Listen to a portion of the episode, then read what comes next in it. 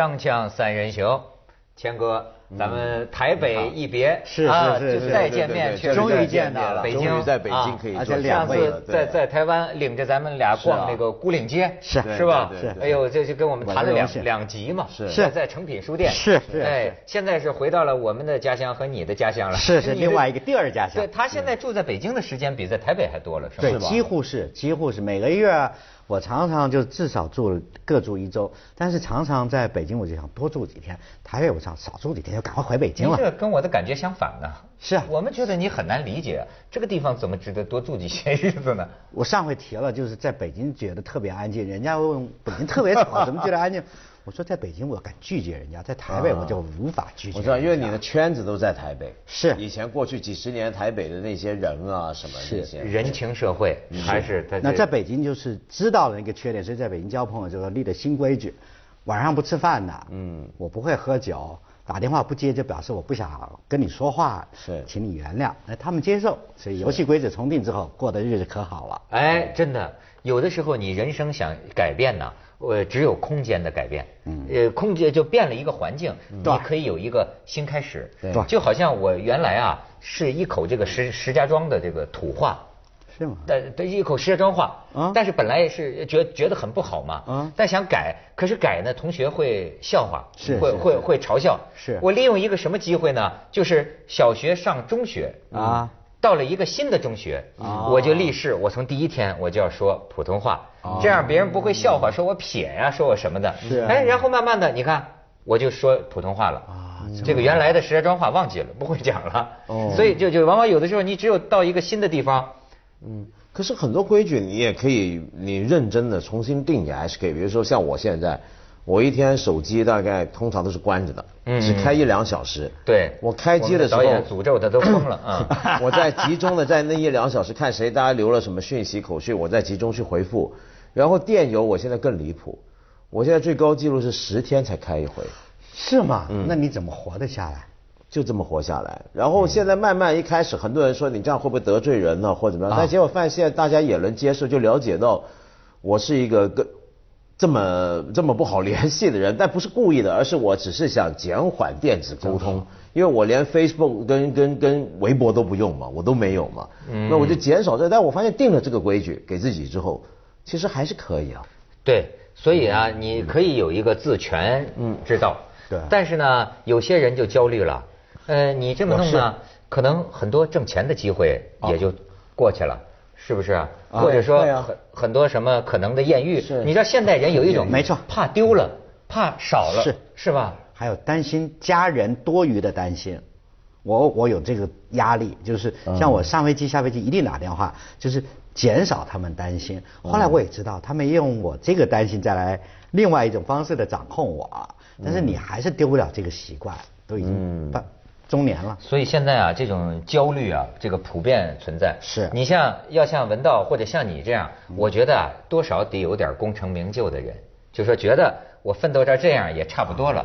你知道中国社会大部分人，他还是觉得啊，哎呦，我得成功啊。我得，我得，我得，我得，我我我我想要的东西都还没有呢，我怎么能够呃归隐呢？非常的严重呃，非常严重。在我来北京这几年接触的年轻朋友更是强烈。最近是年轻朋友的节日快到了，高考嘛，年年年年轻朋友都在打兴奋剂，对吧？我们可以看看这个照片啊。现在出来有名的一个是赤膊大战，为什么要吃播啊？这教室里也热，而且表表表表表现出他们准备高考，赤膊挥汗真的。决心的表现是对吧？对对对我最近看那个微博，我还转特别好，然后说现在的高校女生穿着夜店化，男生穿着民工化。我最近看这照片，来，咱们他他大学毕业的都当民工啊，这是更有名的一个最近一个高三的中学，全班啊打吊瓶，在打什么氨基酸。氨基酸，你知道文道，这我就知道了。我们这个营养品呢，经历过很多阶段。我高考的那个时候，那是也打氨基酸吗那那哪有这么先进呢？那个时候就是叫麦乳精加奶粉啊，哦加炼乳，对对对对对喝点那个就算有营养。其实不知道有没有用。现在卫生部也就说说我们没有批准过任何说健脑的，说能让你变聪明的一种药，现在到处都这么卖嘛。然后就说呃，现在就有你想，哎，如果一种教育制度。它使得这个学生啊需要一边吸着氧一边读书的话，这种教育制度是不是有点问题？吸氧啊，现在都这这高考的学生都都吸氧，还有要进高压氧舱的，你知道吗？听起来怎么好像准备登陆月球？对吧中国航太航天计划进入新阶段了，是吧？没错这这这我我我当时这个照片正好呼应到我在国内工作的时候碰到一些年轻人，他们跟台湾的年轻人最大差异就是目标清楚，而且就是很努力的要往那目标。所以我常会觉得说，你只有目标没有过程嘛。那台湾现在的年轻人是。比较没有目标，目标是很小，然后很隐约，然后甚至不抱太大希望，比较沮丧，是很大的差异。所以，可是到高考前掉这种，这个这个这这个我都觉得已经谁想的主意啊？这哎呦，这是自然形成的，觉得给孩子得补充营养啊。其实照我感觉，孩子就是十八九岁的，是身体最棒的时候，熬几夜得。我们打吊瓶还差不多，对是吧？对呀不过这个将来搞下去，高考说不定之前要先检测禁药，是吧？是是是是没错，对这个你像像奥运一样，是吗对？犯规你不能哎，没错，哎，真的，你知道有一种叫利比多，呃，不不是叫利比多，叫利比多呢还。他里修、地里修还是叫什么？还管它叫什么？嗯我跟你说，现在这种药，嗯，呃，叫聪明药，正在一些考生家长里让孩子吃，说是能让孩子变得更聪明。你有没有后遗症啊？可是我跟你说，这种药是治疗儿童多动综合症的。儿童多动综合症让你的大脑分泌那个多巴胺。据说呢，儿童多动综合症的孩子吃了这个药啊，就不那么注意力容易分散，就让你注意力啊专心啊比较容易集中。哦是为了这个呃所以他聪明药。可是专家说了，说这玩意儿呃不但是副作用呃很厉害，而且可能会成瘾。那你不就是吸毒吗？是吗？为了高考吸毒吗？是，我只觉得如果是老师或家长要求孩子做这件事情，他等于潜意识在告诉孩子，你只有目标，你只有目标，没有其他的。其实他在谋杀一个孩子对人生价值的价值观跟审美观的一个一个很大的谋杀，做这件事情。我这是我台湾的。人不会觉得有一个坎儿是全人类最重要的一个坎儿吗？曾经有过，就对，以前考联考也是这样，是我们也是啊，是，对，我们是考联考也就是是。你死我活，或者或者说是呃一一一失败了就彻底完蛋了。那你吃过这个那那时候我们我有啊，不过我那时候还好，我没考大学联考，我考高中联考那个时候，要是考大专联考那种。呃，他们更苦，他们要跑到，比如说常常去台北车站，是对吧？台北车站对面附近那边都是补习班，你知道吗？以前，那那补习班里面呢，他们是睡在里面，啊，他们是睡在补习班里面了，就不回家了，也不回学校，睡一整个月，然后白天就睡眠时间很短，大部分时间都在补习、读书、准备模拟考试，准备怎么应付那场考试，对。会出什么题目，在猜测，不停的用各式各样的方法让你重复的考考考考考到你已经很会考试为止。没错，而且那时候台湾我觉得特别变态的是，整个 整个地方把这个考试啊，考大学联考，它真的当成像是过去科举开科取士那个感觉。嗯你记不记得以前每次大学联考前，比如说考试老师要有一些负责出题的老师不是要出题吗？那个电视要去拍的。啊啊，你记不记得？这电视新闻就一起拍的直播现场，拍什么呢？拍大家看，现在今年考高考的出题老师现在要进入这个对对市场里面，他们要进去做做这个考题了。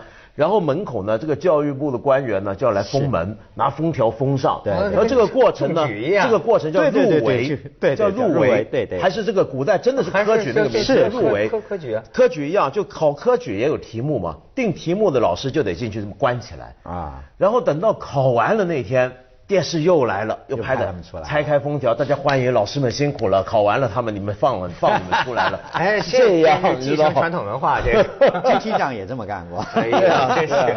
所以你要说这个啊，最近有这个云南出了一个教育厅长，这个教育厅长很有意思。怎么了就我觉得官员当中这么敢说话的很少见。哦我他，你比如他提出一个什么呢？说这个初中和高中啊应该啊，初三和高三都是白费的，他不应该上。他为什么呢？他因为初三和高三那一年呢，都是在重复这个前两年的知识，嗯准备高考，是用一年的时间准备中考，对和高考，是所以他认为啊，从节省时间的角度来讲，啊这两个可以不要。他还有一些啊特别有意思的言论。这个广告之后，我去跟你们俩报告一下。哦锵锵三人行，广告之后见。云南这省教育厅长叫罗崇敏，最近在西南大学有一演讲，你听他说什么啊？哎，我觉得他说的事情，他说改革开放以来，我国状元，你说中举吗？状元有一百三十七位，至今没有一个人成为行业领军人物和国际大师，一个都没有。嗯，这就然然后呢，他就说这个教育功利化，他还提出啊，这个规则腐败，就说的是潜规则盛行。还提出一个啊语言腐败，你看这教育厅长说什么？就说我们学校搞什么语言腐败啊？说的和做的不一样，表忠心，表忠心表的让你毛毛骨悚然的程度。我估计他是被表过忠心嘛。还有时间腐败，你听他提这概念，时间腐败就是说很多时间用在吃喝玩儿啊，领导开会讲话根本不体现自己的想法。也不体现民意，就这领导讲话也不体现他自己的想法，也不体现大家的想法，无端消耗别人的时间，真的是。云南行啊，老出这些官员啊，对对对，从宣传部到现在教育厅啊，没错没错。哎，所以挺敢说的。最近还有一个人，我的老校长啊，我武汉大学的老校长叫刘道玉，你知道吗？这个刘道玉校长啊，最近召集了一个理想大学专题研讨会，我。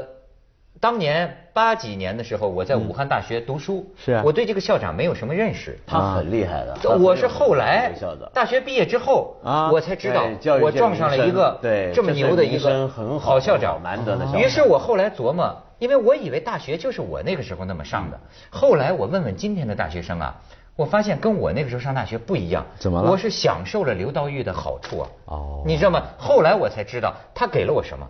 他给了我自由。嗯，为什么我觉得我那个时候大学四年，好家伙，这个学上的真不错。后两年我就没在学校待着。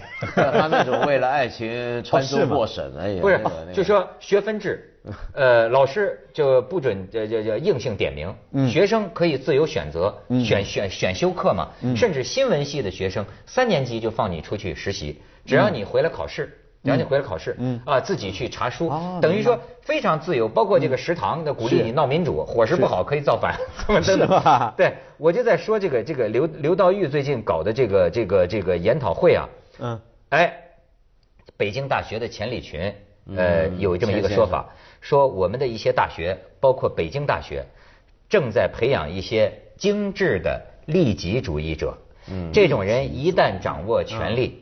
比一般的贪官污吏危害更大。当然，哎，刘道玉说，北大清华再争状元就没有希望。当代一味的追求豪华、浮躁和铜臭味儿，腐蚀了大学的灵魂，使大学精神丧失殆尽。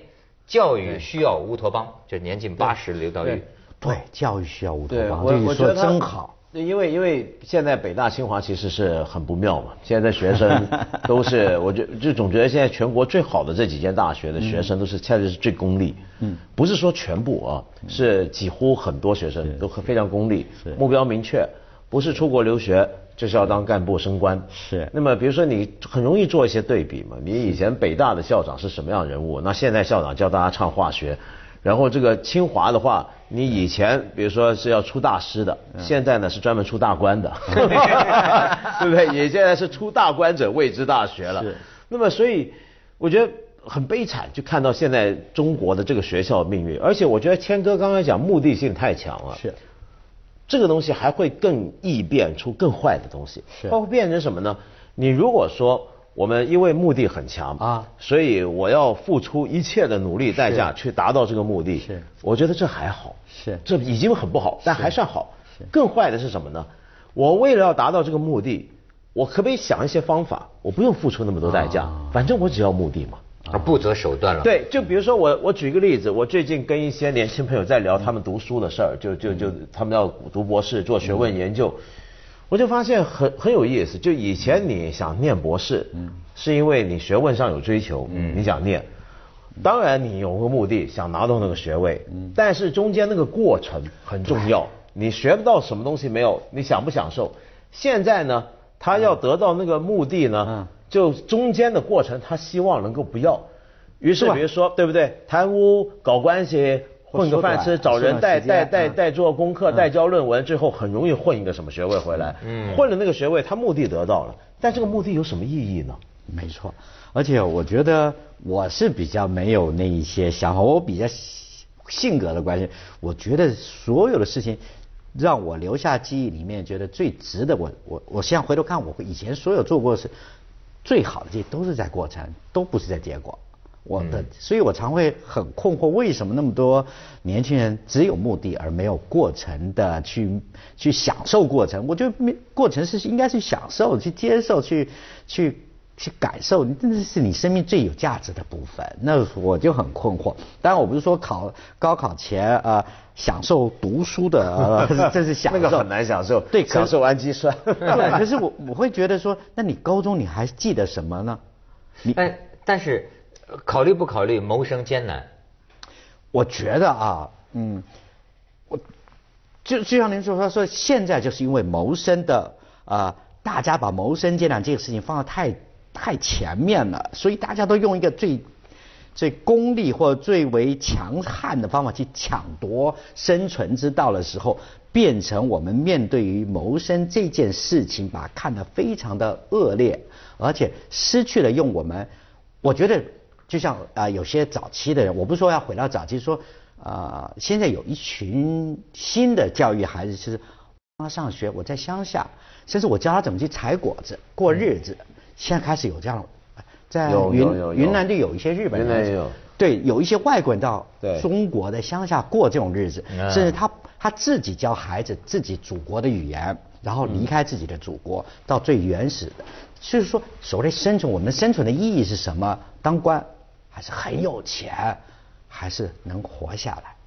那活得快乐与不快乐？那我的我的过程享受是活得快乐与不快乐，这是最重要的这件事情啊。嗯。所以我在想，啊，也许我们必须可以体会这些当师长的、当父母的，他们内心里面曾经受到过的一些迫害，而比还给他孩子更好的，用最快速方法教孩子。得到他们以前失去的，但是有的时候你也剥夺了孩子应该得到的快乐。我觉得我看那张照片是这么想的。千兄，你不如讲讲你自己。你看你是很有成就的这个音乐制作人，当然现在的市场下你也失业了，是吧？是没错。但是当时你特别年轻的时候，你的目的性强吗？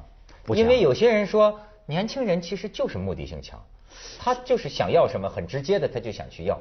所以我就说，我也许就是我父母给我教育里面这个部分，或者我性格里面有这个部分，是让我这个人生过得比较快乐的一个原因。就是当时我会选择我从台南到台北找工作的时候，只是因为我在想，我到底做什么事情会比较快乐。然后我就想，我生活里面哪个件事情让我觉得快乐？我觉得阅读跟听音乐最快乐。我就说，那找个跟文字跟音乐有关系。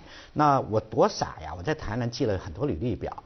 记了半年没人用我，我才发现我记得地址都是台北，谁台北会用一个台湾孩子？所以我就跟我爸妈说，我我去台北找工作。我爸妈说去吧，我就就到台北，呃呃两周后就找到工作，我就进来了。当时也许就是没有那个啊明，我觉得人是应该有目标，但是没有很不要太明确，我就要做到这个。